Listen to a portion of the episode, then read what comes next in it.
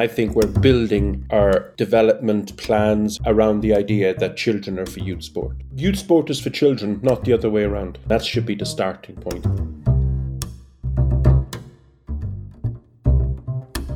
Hi, everyone, and welcome to another episode of 80% Mental. I'm Dr. Pete Olusoga, and this is a podcast all about the psychology of sport and performance. This series, I've been exploring the psychology underpinning various aspects of performance, and it's a journey that's taken me from the Marathon des Sables to the Birmingham Royal Ballet, from the IMG Academy in Florida, all the way to Coronation Street. I haven't actually been to any of those places, but you, you know, you get the idea. Um, I've covered quite a bit acting, singing, dancing, strength, coaching. And this series has really been uh, an education on how and when psychology underpins so many different types of performance. This episode is one that I've wanted to do for a long time, but I had to wait until my guest finishes PhD.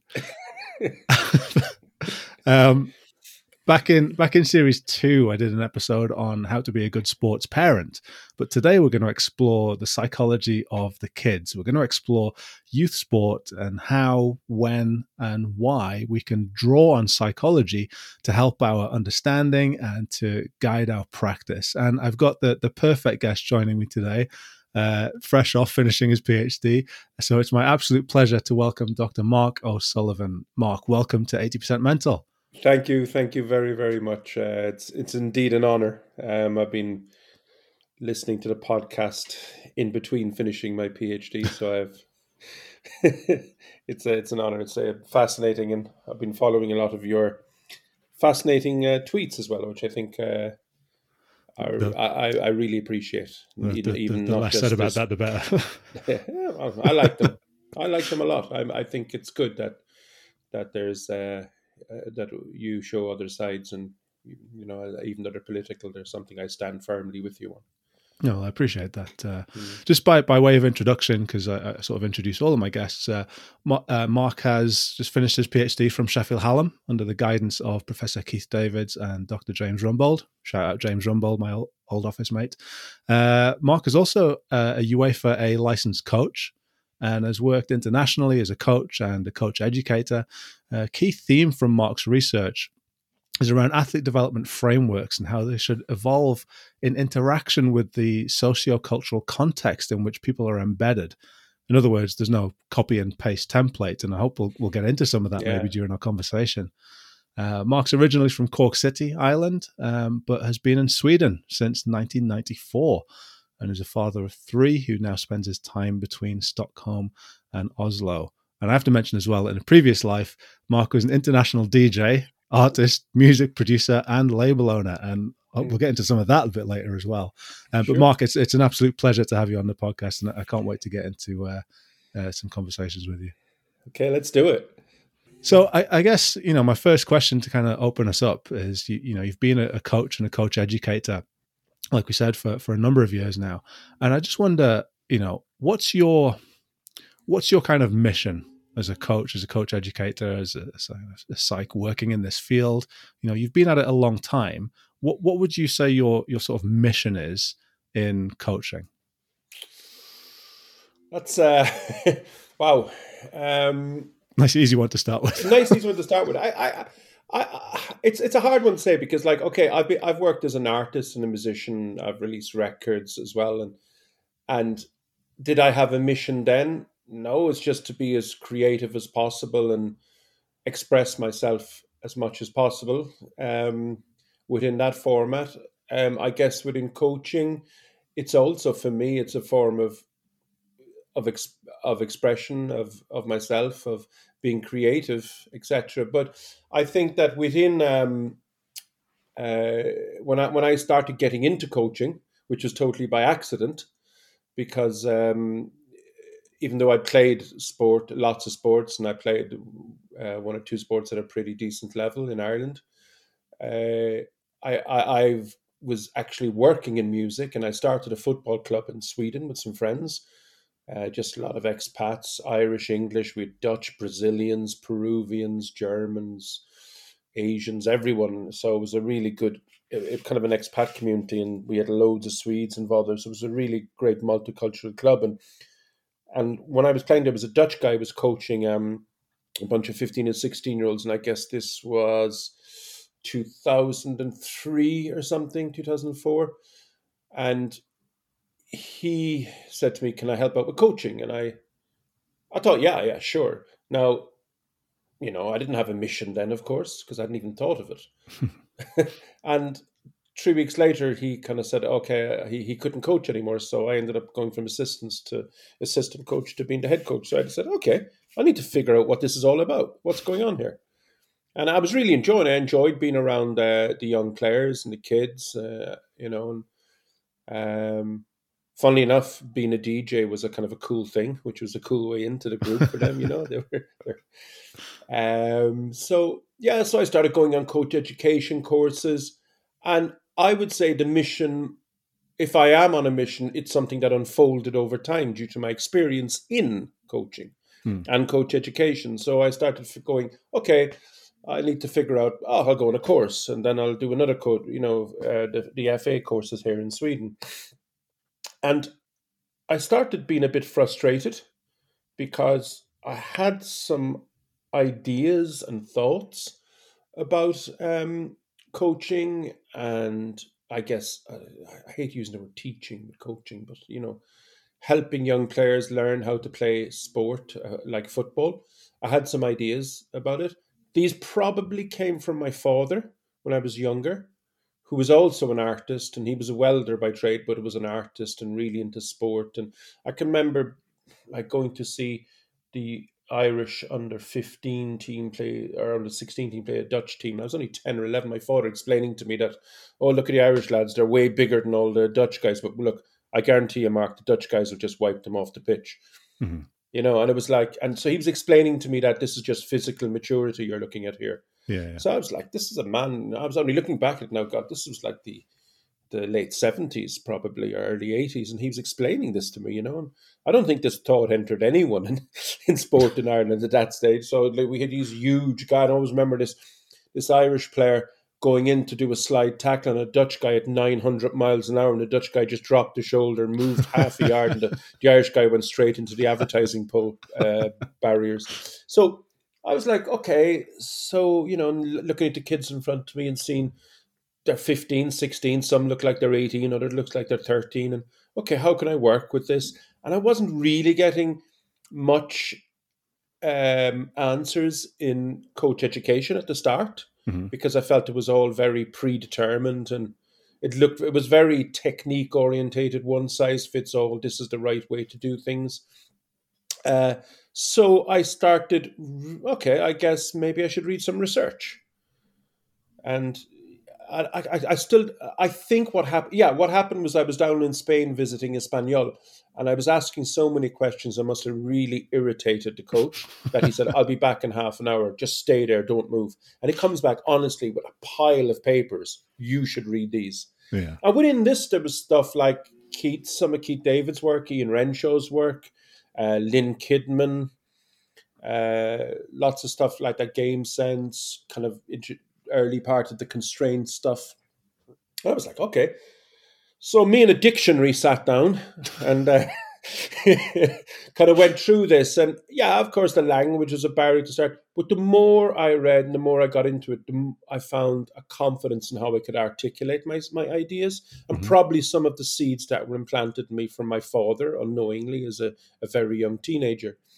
And yeah, so I guess the mission started evolving through that that my own frustrations in coach education my own inability to articulate myself. So the, so how can i articulate myself better? How can i maybe look at the research into human learning movement? And how can i use this to to uh, educate coaches and educate players? So that's kind of where it starts. So the mission is still i think the mission is still unfolding so it's, it's it's not something that I've predefined. It's still unfolding in front of me. So that's how progress. I got into coaching. Yeah. Yeah.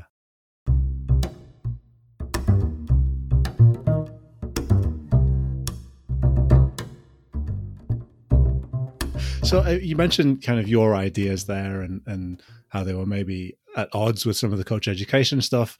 Um, you know, what, what were some of your ideas and, and how have they maybe evolved or are still evolving, I guess?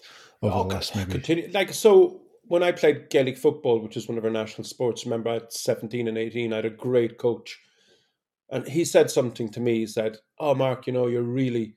I used to play what's called the half forward line, which is kind of between the midfield and this the full forward line, and he said to me, you know, when, when you're when you're coming taking a ball in the air because you can catch the ball in Gaelic football, try and see if you can, as you're landing, try and try and check around, see what's happening. That's all he said. Just check around, see what's happening. So we were doing these practice games, and a lot of the sessions he was doing would be very much small-sided games, even in Gaelic football, or bigger games. And he was years ahead of his time. I, of course, I didn't notice at the time. Hmm. So I was practicing. So I started practicing. You know, okay, I need. What's he on about? What do I do? What do you mean? I just take the ball down and turn. You know, no. But then I was realizing, okay, there's a guy on my right. I'm gonna, I'm gonna fake the right as I land and go left. You know, things like this were starting to evolve. So implicitly, take learning to take in information mm. at vital moments in a game. And I was like, okay, this is interesting. And what is this? And what is that? So when I went to coach education, I found it very reductionist and very, okay, this is how you teach somebody to pass a ball. This is how you teach somebody to dribble. And, you know, they were very, very, um, even in the Swedish word was lära ut, to learn out. This is how you learn out to a child. Hmm. So as opposed to my Gaelic football coach was he was facilitating some ideas. He was telling me what I could be doing, not how, what I could be doing. And he was wants me instead of learn ut, he wanted me to learn in, if that makes any sense, you know. Yeah, sure. So the Swedish coach education of and the Irish and the English at that time was very based on a very reductionist way cause effect if you do this this will be the right way to do it you have to have your angle your foot planted like this you have to have this this you know and that's what it was and then even the exercises you had for passing were all predetermined and mm. it hmm. was very um i found it very overstructured and i was trying to figure is this really the game and you know and so that's where my I start that was they were that it was that part of coach education that I found very tough at first, and then when I went to the research, I was going, I was able to question it at a pretty okay level. So uh, it's somewhere in there that this. Um, I'm very fortunate that this kind of absolute curiosity just started exploding, which ended up by some massive series of coincidence me doing a PhD in it. so that's it was kind of in there and it's as i said it's still unfolding it's it's my my whatever mission how i want to work is still unfolding it's still it's still happening and that's what's re- that's what's really cool about it actually hmm. So this is kind of you know in, in, rather than the cookie cutter copy and paste this is how you do this drill this is how you do this yeah. it's very much kind of defining almost a sandbox and yes. saying go play go explore you yeah. know sort of learning by trial and error, intuition. Um, yeah, I mean, like the way that coach explained to me, he said what I should do. You know, as you go up and get the ball, as you're coming landing, can how can you take in information to, you know, to to to to maybe have the best outcome for that moment. Just a simple thing like that. Go and explore, and allowing me to explore it, and allowing me to test it and see what happens. And, and just that alone was a big moment for me. And the other major moment for me, actually, was when I was doing my UEFA B in Sweden. Now, to, to the defense of the Swedish FA, they've changed all this in 2015. Hmm. They've really made big efforts to change the coach education, which they should be really credited for. Um, so I'm doing my UEFA B, and I think this is about 2009 or 10, and I'm I'm the we we have a goalkeeping module, and I think it's one of the head goalkeeping coaches for the Swedish FA. I think he worked with the national team, came out to us and he said, okay, we're going to work today with goalkeepers distribution kicking from the hand, you know? Okay. And he points at me for some reason out of like 30 people because have you played in goal? And I went, never. I was like, okay. He says, okay, good. You're in goal. You're the, you're the guinea pig. So I'm fine. And I'm there in the hole, ball in hand. And he goes, all right, can you kick from your hand? Yeah, sure. Bam do it again. Do it again. Bam. Then I start doing half volleys, drop kicks. Then I switch to the left foot and start doing all that. and he's looking at me going, Have you ever played in goal? No, never. And it goes on. He goes, Ah, oh, come on, you must have. And I said, No, no, but I've played Gaelic football. And he was mm. like, What? What's that? So he, he looked up what it was. He goes, Okay, wow. It's like, but, but who taught you how to do this? And I went, and I actually did not understand the question. Who taught you this? I said, What are you on about? What do you mean, who taught me this? Nobody. it's like, I've been playing this since I'm eight years of age, and you know, if you can't do this, you're probably going to get killed in the game. it's like it's a pretty physical game, and to be honest with you, I'm probably far better at kicking a ball from hands when somebody's trying to take it off me. You know, and he was like, he was completely shocked, he fascinated by this, and I said, nobody, you know, and there's there's probably 250,000 11 year olds in Ireland that can do this way better than me. Mm. You know, and and that was another moment that I went, boom okay, there's something here. There's something more. And only reflecting on it as I started my studies, I started thinking about hang on, there's also sociocultural context in learning certain skills. Yeah. You know, the context of Gaelic football and the games we have played and the coaches that have afforded me certain opportunities to evolve these skills. So without actually being told how to do it, because he said the technique I had was remarkable. You know, he said, yeah, yeah, and I said, yeah, but it's mine. It's not perfect. No, it's not the perfect one we'd look for. But and that's why I said, well, there isn't one. Yeah, I mean, I, I was going to say, you know, we, have talked about this this idea of this one size fits all approach and how kind of perhaps reductive that is. But in, in your PhD, you talk not only about the context that you're operating in, you know, you just mentioned the the sociocultural forces, but also mm. the historical sociocultural yeah. forces that perhaps impact upon the current coaching context. And you know, for any kind of coaches that are out there listening, or or even any psychs who are working with coaches, can you can you talk to me a little bit about how and why that's such an important piece of the puzzle to consider? This historical sociocultural context. I, I don't know if you have any maybe like examples. Yeah, yeah well, the th- the thing is that you know, uh, basically, if if if we could just teach people leer out again, learn out skills to people. You know, you've worked in basketball.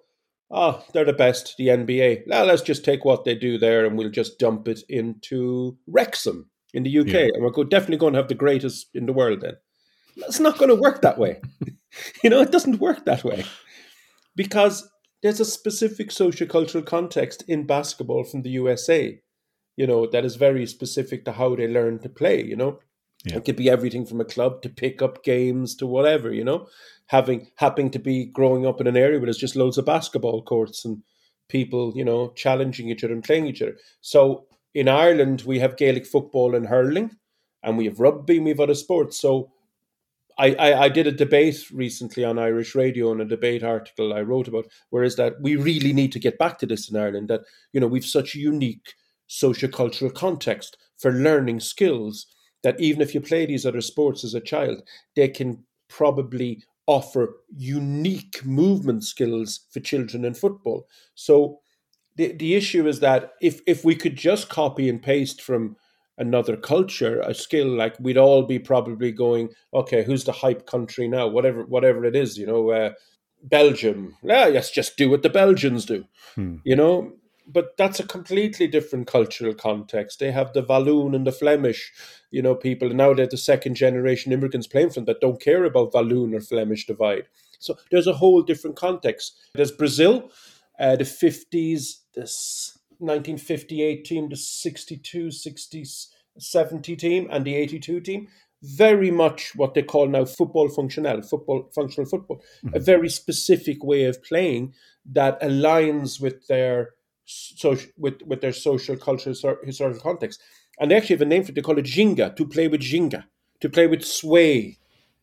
Mm-hmm. and that's of course goes back to probably the capoeira and the samba. Yeah. and of course the history of the and you can even the history of the slaves being brought from angola there. And it's all in there. And the, as they integrate you have the mulatto population there that that um uh, that come out from that and they're looked down upon you know and it's and you have this thing. Um, I forget the word. It's it's trickster, which is another character. They call him the trickster. But this is what they were doing on the pitch. They were playing out all these parts. The trickster, the playing with Ginga, and also the the how they played was completely different and how they moved. So if you look at like Brazil team from 82, how they play and move is nowhere near how an English team would walk on the pitch or run on the pitch. Yeah. So that's an example. And the other simple example I give would be Pavel Datsyuk. I did a paper on him. Pavel, the Magic Man Datsyuk, an ice hockey player, uh, ice hockey Hall of Famer, won numerous Stanley Cups with Detroit Red Wings, grew up in the old Soviet Union. So I did a long interview to him about myself and uh, my uh, co-writer Vlad. We did an interview with Pavel about his childhood, then also dug deep into the socio-cultural context of, of his childhood, including the historical sporting context.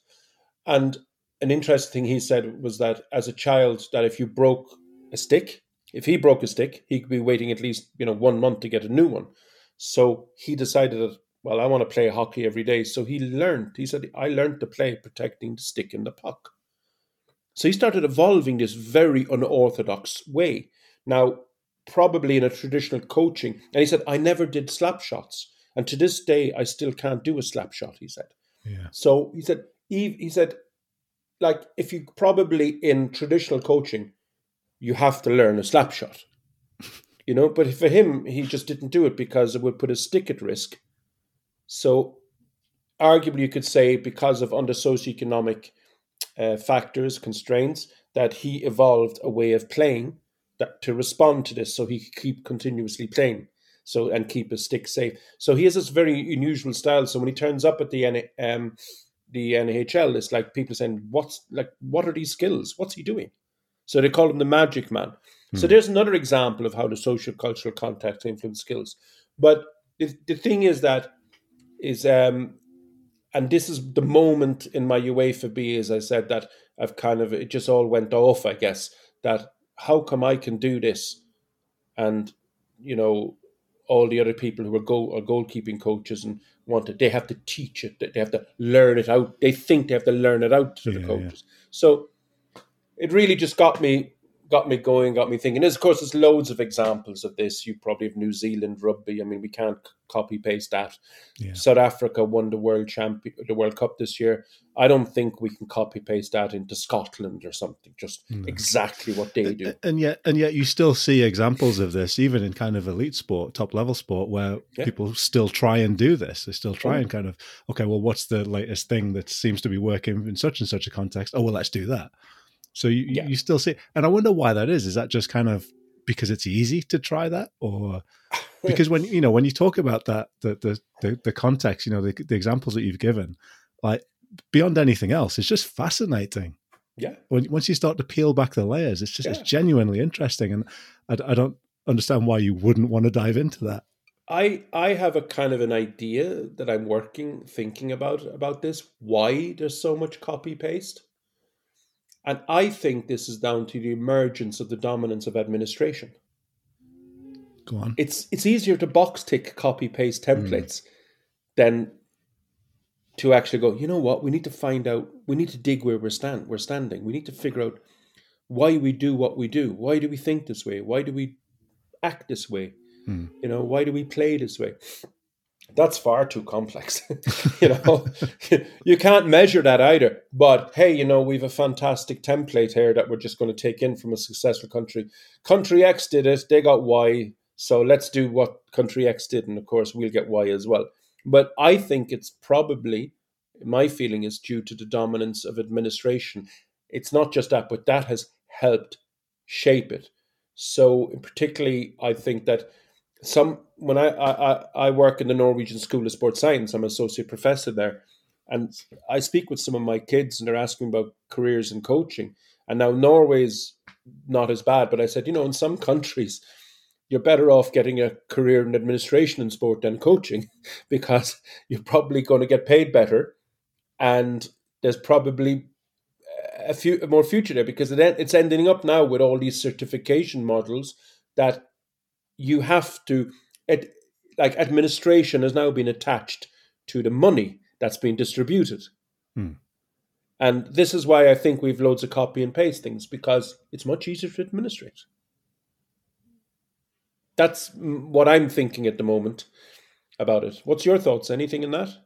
Yeah, no, I mean, I would, I would, I would totally agree. I think it's, you know, it kind of brings me on to the next next part of what we're going to talk about, which is the, the sort of purpose of of youth sport. But yeah, I, I think it's it's it's easier to do the easy thing, isn't it? Yeah. Um, and I don't know whether it's naivety, this idea of just well, well, let's take the dominant thing that works and let's try and apply that without a real understanding of those socio-cultural factors and the context. Yeah. And I don't know if it's so, just a naivety or a lack of understanding. So I, I get I have a paper just come out in the Journal of Sports Science there uh, last week, and I show examples of how the Australian football, who had this golden, you could call them golden generation, hmm. but that evolved through Croatian and Serbian immigrants playing in their local communities. Yeah. And they stayed in their local communities playing with one club, while Australian kids were jumping from club to club to be more successful in, in youth. But this group were very much central to a quite a successful Australian football team in the early 2000s.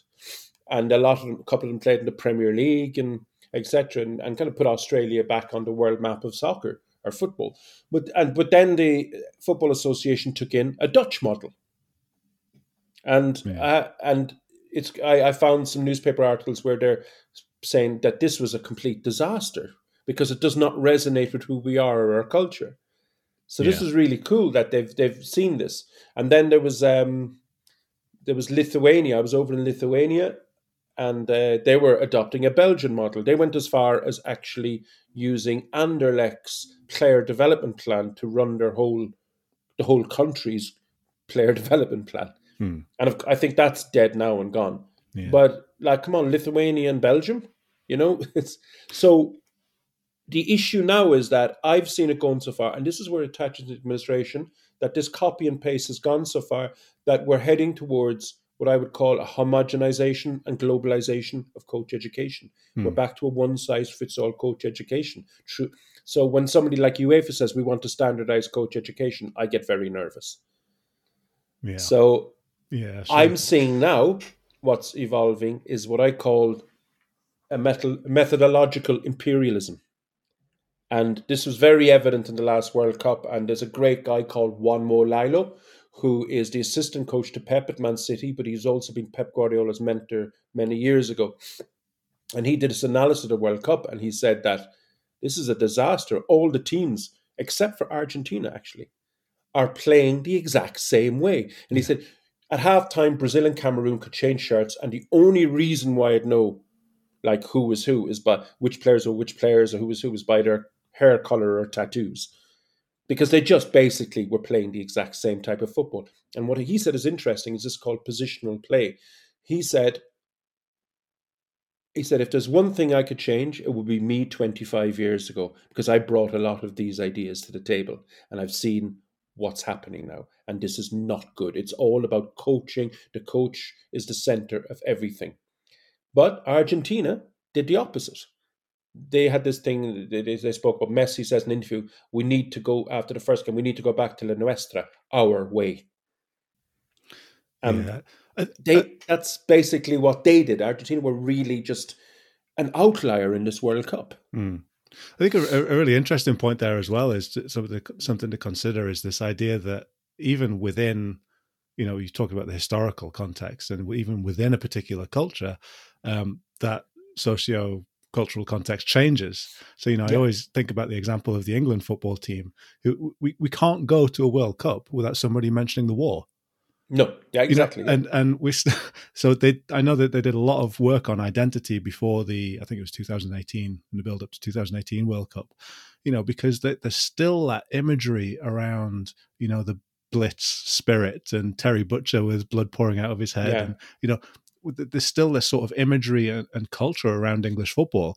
But it doesn't actually mean anything to a group of players who were born in the late 1990s. No, and and you know, I even remember the debate should Glenn. I mean, one of my I was a Man United fan as a kid, but my favorite player was Glenn Hoddle. He was an artist on the pitch, hmm. but he was a luxury player. Yeah, you know, he didn't he didn't put in a shift, apparently, you know. But this yeah. guy was, you know, as there's a great thing is like England are coming off the pitch after losing two 0 to Holland, and Ruud Gullit says, "Well, what do you expect when you've got Glenn Hoddle on the bench? If he was Dutch, he would be God." and but of course he didn't. You know, he Yeah, didn't show the um, the aggressiveness or the temperament of the Blitz.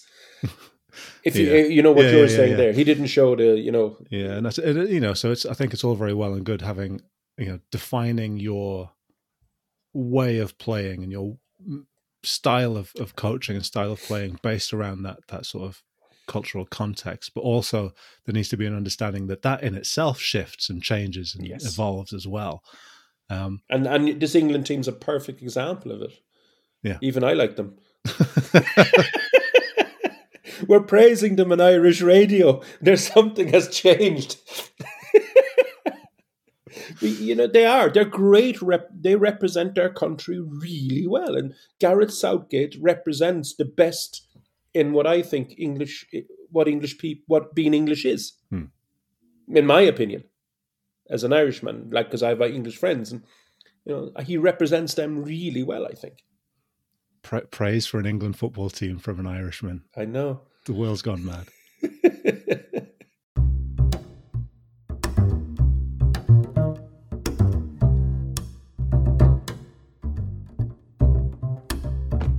This is the 80% Mental Podcast, and I'm here with Dr. Mark O'Sullivan. And honestly, it's been an absolutely uh, incredible conversation so far, putting to rights coach education, talking about the importance of the historical, socio-cultural context in you know creating coaching culture, creating um, perhaps ways of working and, uh, and methods. I want to I want to switch up a little bit, um, and I want to give you another really easy question. Um, in your opinion, what do you feel the, the purpose of youth sport should be? You know, we, we kind of want to come back to, to sort of youth sport in particular. Like, what should the purpose of it be? Um, youth sport is for children, not the other way around. That's basically it. Children are not for youth sport. Youth sport is for children. And I think we're building our development plans, our player development, if you want to call them, whatever pathways around the idea that children are for youth sport. Youth sport is for children. And that should be the starting point. And it's a very, very big new uh, nuance and discussion. I think a lot of people have difficulty in. I mean, you know, my my eight year old here is um, speaking about Santa Claus. You know, coming giving him presents. Hmm. In most countries, he's part of a talent ID system to go into an academy. You know, so as when somebody usually says to me, "Hey, you know, I'm just starting to coach seven, eight year olds. What advice would you give me?" I said, "Never, ever, ever forget that some of them probably believe in Santa Claus." So I think it. I still think that's really absurd that we have actually academies and elite teams for eight-year-olds that probably believe in Santa Claus. Well, I, I remember I remember speaking to you years ago about this, and Yeah. um, you know, I think the example you gave at the time was Manchester City. I think they had a, an elite ah, under five, Under five academy, yeah, that was yeah, elite yeah. elite under fives academy. I mean, what, what do we make of that? You know, because the, the concept of elite youth sport still gets thrown around all the time. Like, yeah, yeah, of course it does. But then all you have to do then is, oh, but look how successful Man City are. Hmm. I mean, Man That's City is only one example. You know, I, I know, there- but, but of- the whole point is people extrapolate it out to look, but look how successful they are. Yeah. yeah. but that's nothing to do with these five year olds, you know? And anyway, like we still base our systems. So most, I'm, I'm even overheard there's a debate. Uh, it's called the crisis in Swedish football, and my reply is actually no. The debate is the crisis, not the football, because Hmm. the debate is at such a bad level. I think. So we all we're only looking at survivors of systems. So a lot of these youth sports now is built around survivorship. yeah, Who survived the system? Oh, look, it's and it's easier for a, for a, a journalist to say, "Oh, he came into the academy at six, and now he's playing in our first team." And that's the clickbait story. yeah, The other ones that just have completely meandering, complex um, developments with just a lot of luck and serendipity thrown into the middle of it and coincidences, that's not interesting, you know? But yeah, I mean, I've, I've got some figures here. I think uh, out of all the boys who enter an academy at the age of nine, the number of people who quote unquote make it less than half of one percent. yeah, yeah, yeah. Yeah. yeah. Children So- at football academies are more likely to get hit by a meteorite than Yeah. to succeed as a professional athlete. and and we go back to then we're only a, and the systems are still we're still building systems on that tiny, tiny, tiny. Talent is a graveyard of evidence. Nobody sees the dead bodies. Hmm. So when we go back to again, it's sport is for children, not the other way around. So children are not to be used for sport, and they're they're part of an economic system now, almost at this stage. No, that that's exactly it. You know, and I read a paper, and I I talk about this paper all the time, and I should really find out the name of the guy who wrote it because I forget it every time.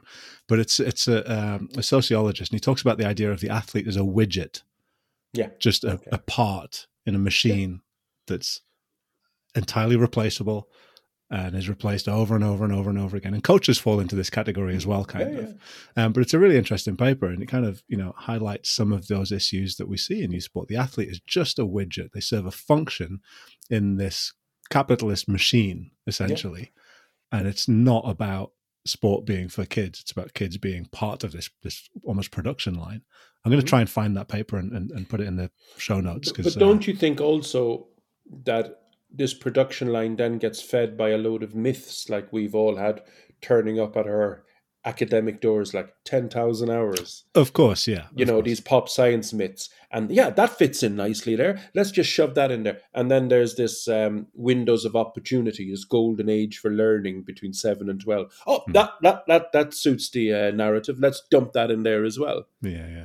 So, I mean, another another kind of really easy question for you then. How how do we get from where we are now with this to where you feel that we should be for sport being for the kids? Like, how, how do we flip this around? You know, some of the Well- work that you're doing in Sweden is kind of important in this. Yeah, yeah. Well, sport should be for kids, but I do think also we need to be, you know, that if a child turns up to play football or basketball in a club, they're there to play football and basketball. Hmm. You know, if they don't want to be there, we shouldn't be forcing them to be there. We do. Have, there are tendencies where parents push kids in, and the kid doesn't want to be there, and that's that's another thing. I think an important th- thing also is this idea of this polarization of specialization or sampling different sports we shouldn't be forcing children to sample sports. We should make opportunities available for them Mhm. and make them economically viable as well. That's an important thing. But we shouldn't be forcing them to sample and we should not be forcing them to specialize. And I think what really needs to happen is probably at a government level. There needs to be a demand, if there is government funding, that sports associations of different sports will say basketball, whatever. So maybe in Sheffield we'll say there's football, basketball, uh, or and rugby. We'll say we'll just give those three sports. Imagine they're the ones. Hmm. that as part of their funding, as part of agreement, they have to work together to allow affordable opportunities for children to take part in different sports, but also um, s- support in a way that oh, you know, well, if you're not serious about football now at nine, then you know you you and, and you're going off playing rugby once or twice a week or Hmm. basketball, then you can't be with us. That needs to stop. I think a key to it is that we need to start. There needs to be demands if it's connected to funding. Is that you're working with children? These sporting associations should be there for children, and should actually be communicating and collaborating. Because I think from this anyway, because some kids will say, "No, I don't want to play rugby. I don't want to play basketball. I just want to play football." Great. Some kids might just want to play basketball. Great Yeah, yeah. but make it a fo- open to them, give them the opportunity, and that's one of the things we did at AIK in the eight to twelve. If kids had other sports, that's fine. We don't, you know, the expectation is we always have an expectation. You're at every training session. That's not a rule. That's just an expectation. Hmm. Oh, you play other sports. That's no problem. Fine. How can we work this out? How can we work this out for you, and so it works, so you don't get stressed, and you know, you know. So we tr- we tried to do this, and it is tough within a society that assumes that you have to practice every day with a coach to be the best. But over time, it worked. Our, I think, over the six years we I was there, we increased the amount of children in the age group by four hundred. And we didn't do anything special. We actually took away the early selection model, which they used to select at eight and I was at 13. And we had more children coming. Everyone thought we'd less and we'd lose children. In fact, the opposite happened. Yeah. And we have a lot of children that are playing other sports and some children now that are playing in the academy. I just looked at there, the friend of mine's the head academy coach for the new group that have come in. Some of them have been playing a couple of different sports. Some of them haven't. But they were allowed to choose and they were never told you can't play with us if you're doing this mm. other sport. So I think there has to be some sort of. I'm wondering, should this tie, be tied to government? If government is funding this, Yeah, then well, there I should be a demand set on. Okay, we need to work together on this. How do we do this? Yeah, well, I mean, I, I, I, as you were talking there, I was thinking back to my own childhood, and you know, when I was a kid, when I was sort of seven, eight, nine, ten years old, I lived pretty near to a, a leisure centre. Um, lived like literally just across the road, but it was really cheap, so it was government subsidised, right? So I could go and pay just a you know few pence or whatever, and you know, I I played tennis, I played basketball, I played Yeah. football, I played I I did judo, I did swimming, I played badminton, and every summer there were multi-sport camps. So I had access and opportunity to all of these different things, you know. And this is like me as a, a poor kid growing up in, in Gateshead, right? And that leisure centre that I used to go to is closed now Hmm. because there's But- no funding. Um, but you know, having that that sort of opportunity to do lots and lots of different things, it, and- eventually I settled on playing basketball because I loved it, right? But I still had the opportunity to do that, and I think, you know, one thing that that does, and that there's lots wrong with the American system, but one thing that they do really well is that they produce athletes. Mm. So you can take somebody who plays basketball and they can go and play American football or baseball or whatever Mm. you know whereas over here you know you, you mentioned this idea of early specialization and you've got kids who play football and nothing else from the age of five and then when they get spat out at Yeah. eight or nine or ten or however old it is they get to when they're told that they're not good enough well they they don't know how to do anything else Yeah, and their whole world falls apart. Yeah. Probably they don't know.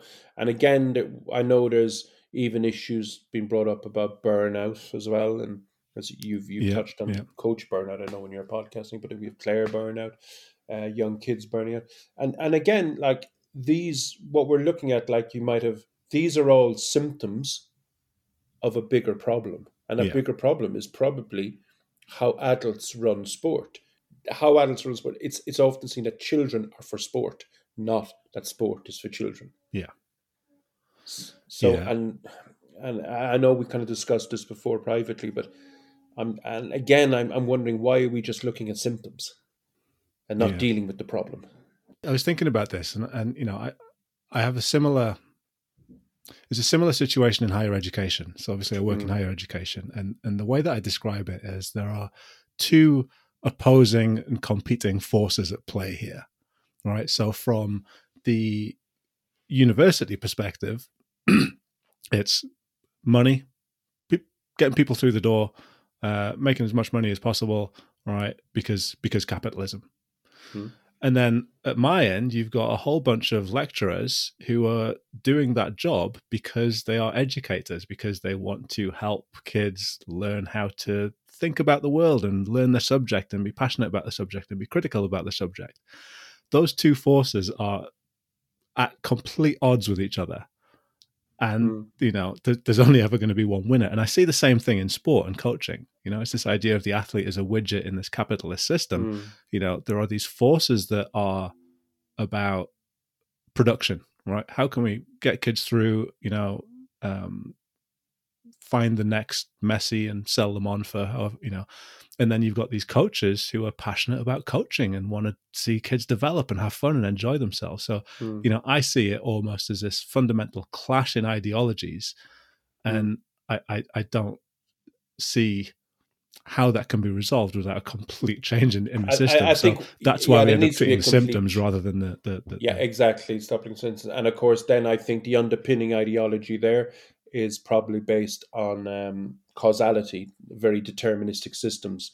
That Mm. hey, you know, if we do this now at this age, and this at this age, and this at this age, we'll get this elite athlete. yeah You know, and it's so deterministic. The the whole system's like as I've said on numerous podcasts before, like the we still have ages and stages models. That's just ridiculous Hmm. you know, oh, at 10, you should be able to do this with your left foot and then your right foot or whatever. There's, there's elite athletes playing in World Cups can't do half that stuff. you know, it's like, so come on, you know, and it's like, and again, we have the, the systems are chronological. when we're biological complex adaptive systems. So there's there's a big there's so many of these issues, but I I do think we need to start. Okay, maybe it is trying to get those the major stakeholders, the major federations, the major organizations involved in youth sport, the governing bodies. How do we work together and how do we do this and how do we make it affordable because to be like for you that was affordable what you were doing as a child hmm. it was affordable it also meant that di- people from different socioeconomic backgrounds cultures whatever could come there exactly yeah. so some kid might you might be meeting some kid from a very wealthy background some uh, an asian kid an english working class kid you know different but it was there for them yeah it wasn't there just for it wasn't an integration project. Yeah. It was an inc- it was it was an inclusion project that was there for everyone.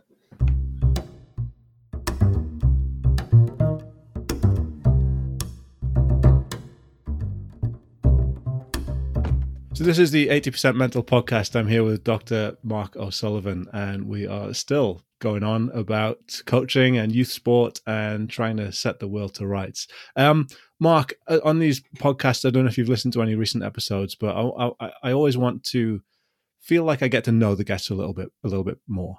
Mm. And obviously, I know you already. Um, but I, have got a little game that I like to play, and I have four sets of questions here.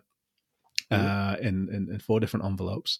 Um, deep and I meaningful. knew there was something. I knew there was something. I knew, I know about this, and now I'm just. Yeah, I, am just going to say shit. no.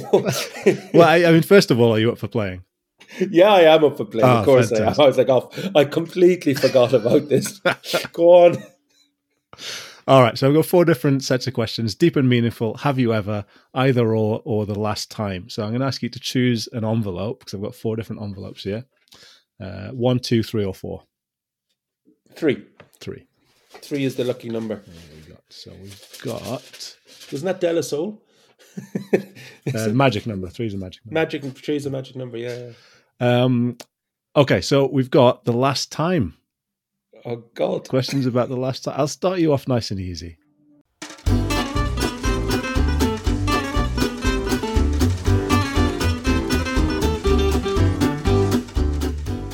All right. Uh, when was the when was the last time you crossed a border? Um, on Friday. I was going to say that's a, a, pretty easy question for you because you flip flop yeah, between Norway and Sweden. Norway yeah. pretty regularly. Entirely non-interesting one to start with. Then, um, when was the last time you threw a party?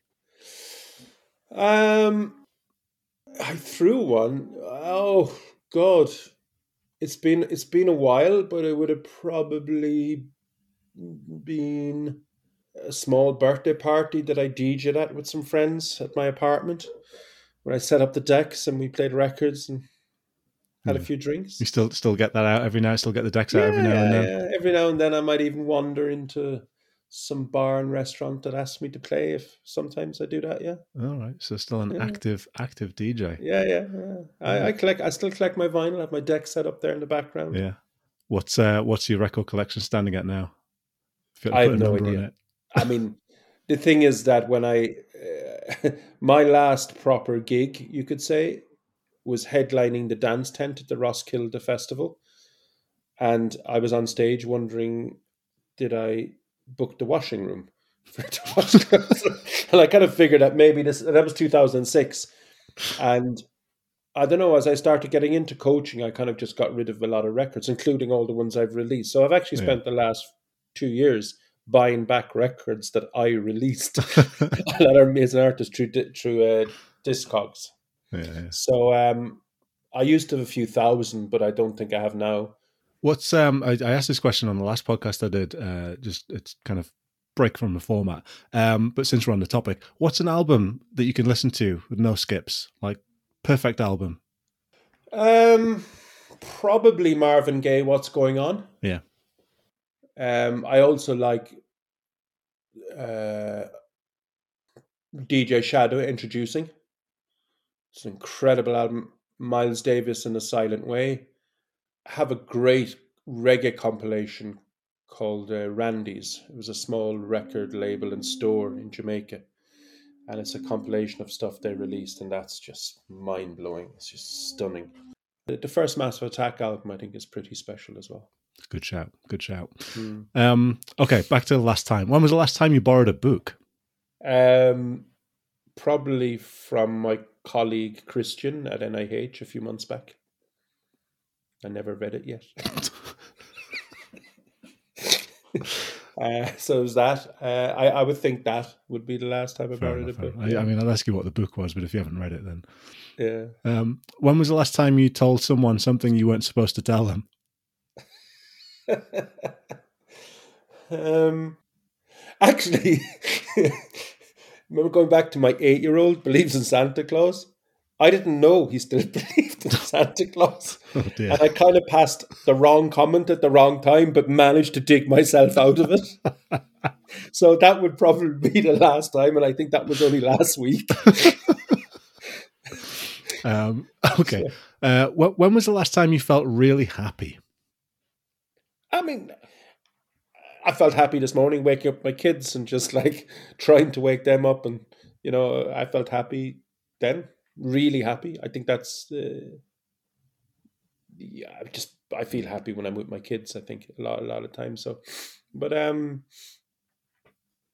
I I'll tell you one just uh, something that I really and it was unusual. It was a a, a mixture of sadness and happiness. It was there was um I saw some of Shane MacGowan's funeral broadcast from Ireland. Mm.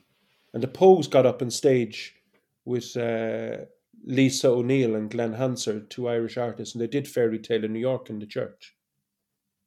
And then people got up and started dancing. Oh wow! And I felt so happy. Yeah.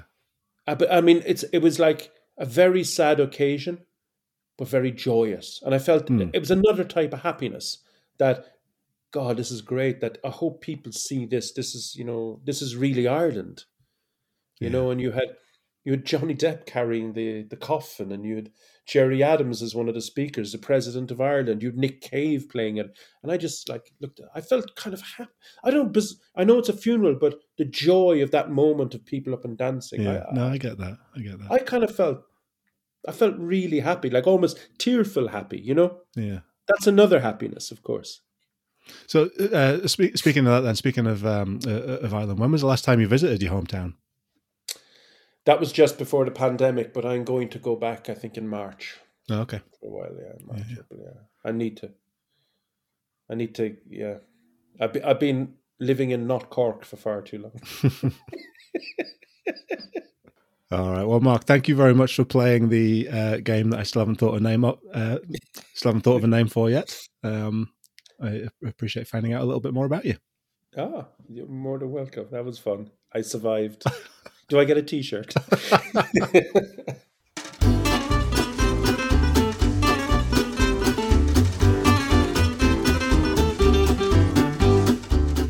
So this is the 80% Mental podcast. I'm here with Dr. Mark O'Sullivan talking about the psychology of the kids, all things youth sport, youth coaching, if you've enjoyed what you've been listening to so far, uh, don't forget you can subscribe at 80percentmental.com or you can follow us on Twitter at EPM Podcast or on Instagram at 80percentmental. Uh, leave us a comment, send us a tweet. Uh, I would love to know what you think uh, about what you've heard so far. Um, Mark, I've just got a couple of questions left if you've got if you've got time. Yeah, yeah. Um, I, we've kind of talked about lots of the things that are being done maybe poorly. Um, mm-hmm. Some of the areas where we could maybe make some improvements in, in youth sport and youth coaching. Um, I want to ask you, what, what, what are the things that are happening in youth sport that are amazing? What's some of the really good stuff that's happening, and, and what is it that's facilitating that? Um, from my, my understanding now, and of course I'm not um, there, I don't have too much first-hand experience, is that I, I can see what's really happening in Irish rugby at a youth at young level about how they're really encouraging kids and they keep them within the system.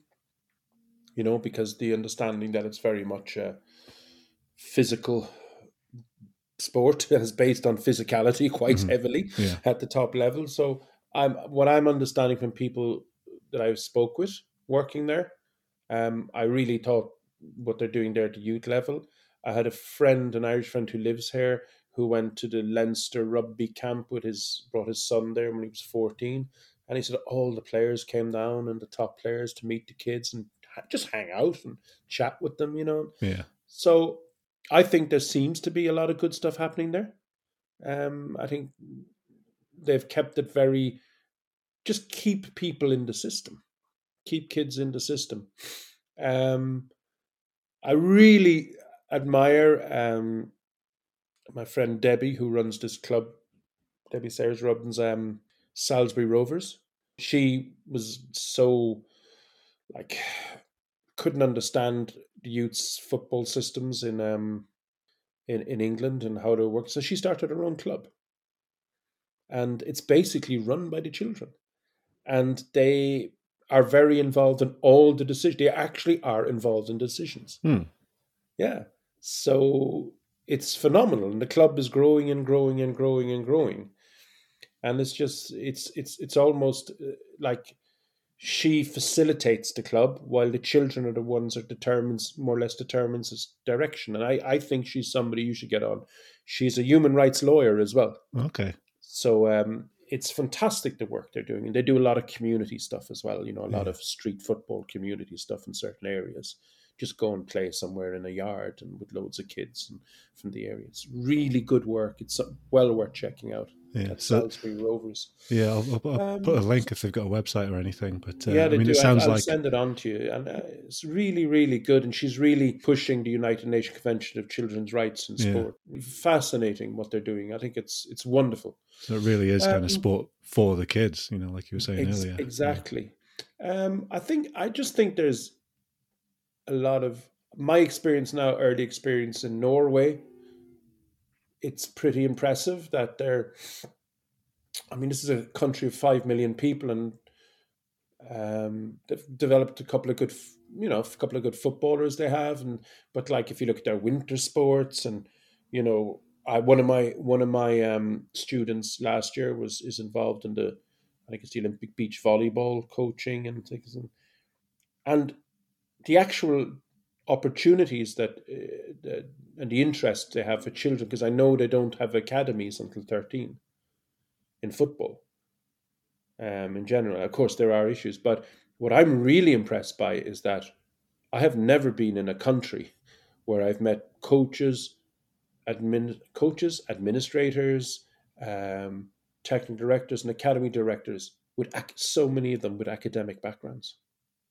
It's really like you know, you I go and I meet somebody at a club and they have a master's, Hmm. you know, or a coach. I've got my bachelor and my UEFA. You know, and, and that's really interesting. I think it's it's, it's fascinating, and this is in across a lot of sports. I'm finding that's my initial thing. So, I think what they're doing is interesting there. Um, mm, I You, would, you I- can I talk know about some- your own work as well, because I know that you, you're doing some really good work as well here. Yeah, I've been doing. We've been doing some work at AIK in in in Stockholm. Um, of course, I don't work there now because of the new job, but Mhm. that's continuing that eight to twelve space because Stockholm is very, you know, it's there are a few big academy clubs there, and it's very. Um, the race to the bottom is pretty frantic there, you know. There's, and we have the Instagram one-on-one coaches that are there everywhere as well. You know, the Instagram one-on-one. You pay your hundred euro, and we, I, I can get your kid to dribble in and out cones and teach him how to kick a ball properly and all this stuff. And I was, I was going to ask you about pretty that. Rampant. I was going to ask you about that because you see a lot of that in basketball as well. Yeah. Everybody's got a, a one-to-one skills trainer, and there's always posting videos of themselves online on Instagram and what have you. And Yeah. it's kind of it's huge. It's a Yeah. huge thing right now. Yeah, and like that's huge here in Stockholm as well. And we have now parents with Instagram accounts for their gifted 10 year old, you know, and it's kind of like, so we've been really damp turning the volume down on that. Now, the idea here is that in many ways, we can't stop this behavior, but maybe we should try and turn the volume down a bit because these parents are investing uh, that a parents invest time in their children is something we should welcome but there's certain aspects of it we need to turn the volume down on Yeah. we can't stop them doing stuff so our work there and we we we we our kids eight like the eight, nine, and ten year olds used and used train twice a week, and we would offer them an extra training that they could decide if they wanted to turn up or not. And we used to have over 70 kids from each age group at each extra training. So there'd be 120 or 110 kids in an age group, each age group. We've got 70 turn up for extra training. But then that meant they would mix with other groups. So we'd have about, say, each age group would have six or seven groups that are teams that are pretty random. Mm-hmm. And then they'd meet and we'd mix them as much as possible. And we would just do some I guess, coaching, a lot of games, a lot of 1v1s, 2v2s. Tried to get them, say to some eight year olds, okay, guys, uh, do you know what you can do next week? Find out something you see on YouTube, some cool thing a, player is doing, show it to me. All right, let's do this. You know, and, and they might say, all right, we're going to play a 3v3 here. Let's see if you can integrate that in there. You know, just a bit of fun, get yeah, have yeah. a fun for the kids. And and uh, very much we tried to design sessions where the kids would drive drive it, meaning that if it was a particular design, that the kids would drive how the session started, how who starts at the ball and when, as opposed to me going, okay, now you, now you. Yeah. You know, it was more them would decide it. So we tried to design sessions around, and that's been very popular. I mean, we've had about some of the like last year's my last year there i remember my last session i did there at AIK we had 85 of 120 kids at extra training yeah. on a cold autumn day. And what's really good is they drive it. You know we're only seven coaches with them and they, they drive it. And i think there's a lot to be said for that designing sessions that the kids drive the session you know, they decide when we start the drill or whatever you want to call it, the design. Yeah. They decide. It's their movement decides it, as opposed to a coach blowing a whistle. And we actually we ban whistles. I ban whistles from eight to twelve. There was no whistles. Nobody was allowed to use a whistle at all. Oh, I love that. That was the only. That was the only uh, explicit thing I did. Yeah. No whistles. They're control mechanisms. Final, final question then, really, and I wonder in all of this, what is the role of the psychologist? A lot of psychologists find themselves kind of working in youth sport. Um, like, what's the role of the psychologist here, or the psychologist working alongside the coach, uh, or you know anybody else that maybe needs to be involved in in, in kind of developing this sort of structure, this sort of culture? Mm. Well, I think if you look at psychology is also partly you could say study of behavior movement is a behavior. So psychology also study movement and how we how we move can give insights into our emotions and intentions, I guess.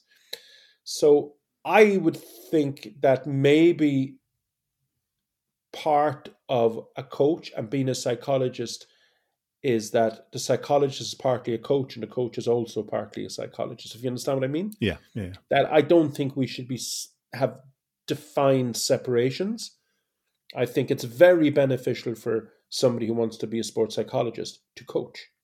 And it's very beneficial for a coach to do to probably do some studies in psychology or work within psychology or have a mentor who helps them. Hmm. So I in our course at the Norwegian School of Sports Science, our second year students now, they um, go out and do so we'll say we'll have 10 football coaches and we'll have 10 sports psychology students.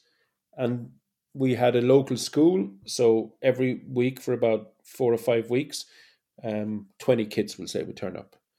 And we'd have some coaches would take, we'd divide them into groups of six or seven, the kids, and one coach would take one group, another coach, and they would have some pre prepared session they might have, but they would have a sports psychologist with them, a sports psychologist student with them, who would be just watching behavior and taking notes. Now, beforehand, the coach would send something to the sports psychology student can you pay attention to my um, my body language with the kids? Uh, how i speak how much i get involved in the session do i step in too often you know things like that. Hmm. and then afterwards so that would be the tuesday and then the thursday we would just randomly select one group and they would sit down in front of the whole class on the thursday and they would in, the sports psychologist student would interview the coach and we have everything is filmed so they would probably could refer to a film from the because we have cameras Uh, so they can say, okay, what's and we'll discuss what's this, what were you doing here, Hmm. what's your thoughts about this, what do you say about how you're standing, or you know, all these things, your body language, Yeah, yeah. what were you saying, what exactly were you saying to the child here, you know, and this would be, just be a discussion about okay, and so how can we move on from here? Where do you think more? I guess somewhere in motivational interviewing as well, Mhm. and so that's how they work. So this is so the sports psychologist and the coach are working together and learning about each other. I, I love that. And so. there's a real kind of intentionality there as well behind Yes. the coach, sort of seeking out that feedback and, and kind of wanting to understand a little bit more about Yeah, so it's things like you know, some coach would say like you know, I want to give more feedback, and a typical discussion would well, does maybe less feedback is better.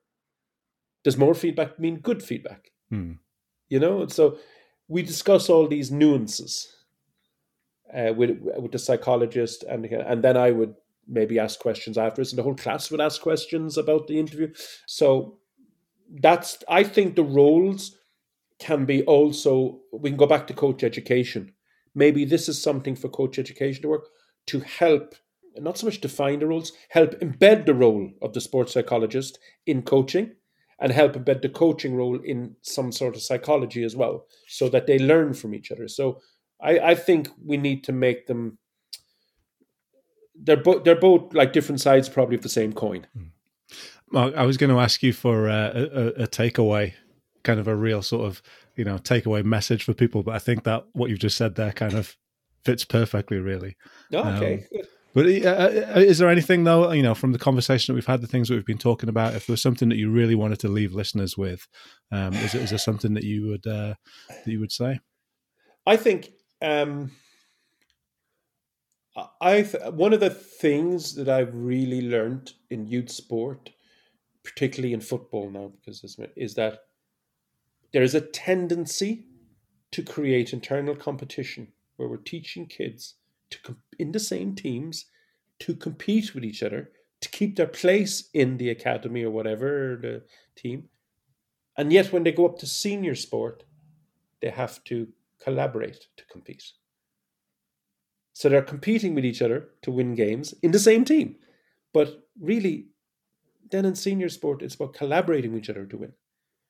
So even there, I think there are issues. So I think a really good starting point for coaching would be how do we make each other better? And that simple thing can be I have the ball here, you're behind, there's a defender in front of me, you're there. How do you make me better? Oh, you move over there. Why is that? Oh, now I can get a pass. Brilliant. Now I pass to you. How can I make you better? By moving somewhere that might either distract the defender so you can run forward or so I can get the ball back. You know, things like this. That's even just on football. How do we make each other better?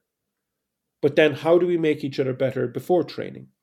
How do we make each other better after training?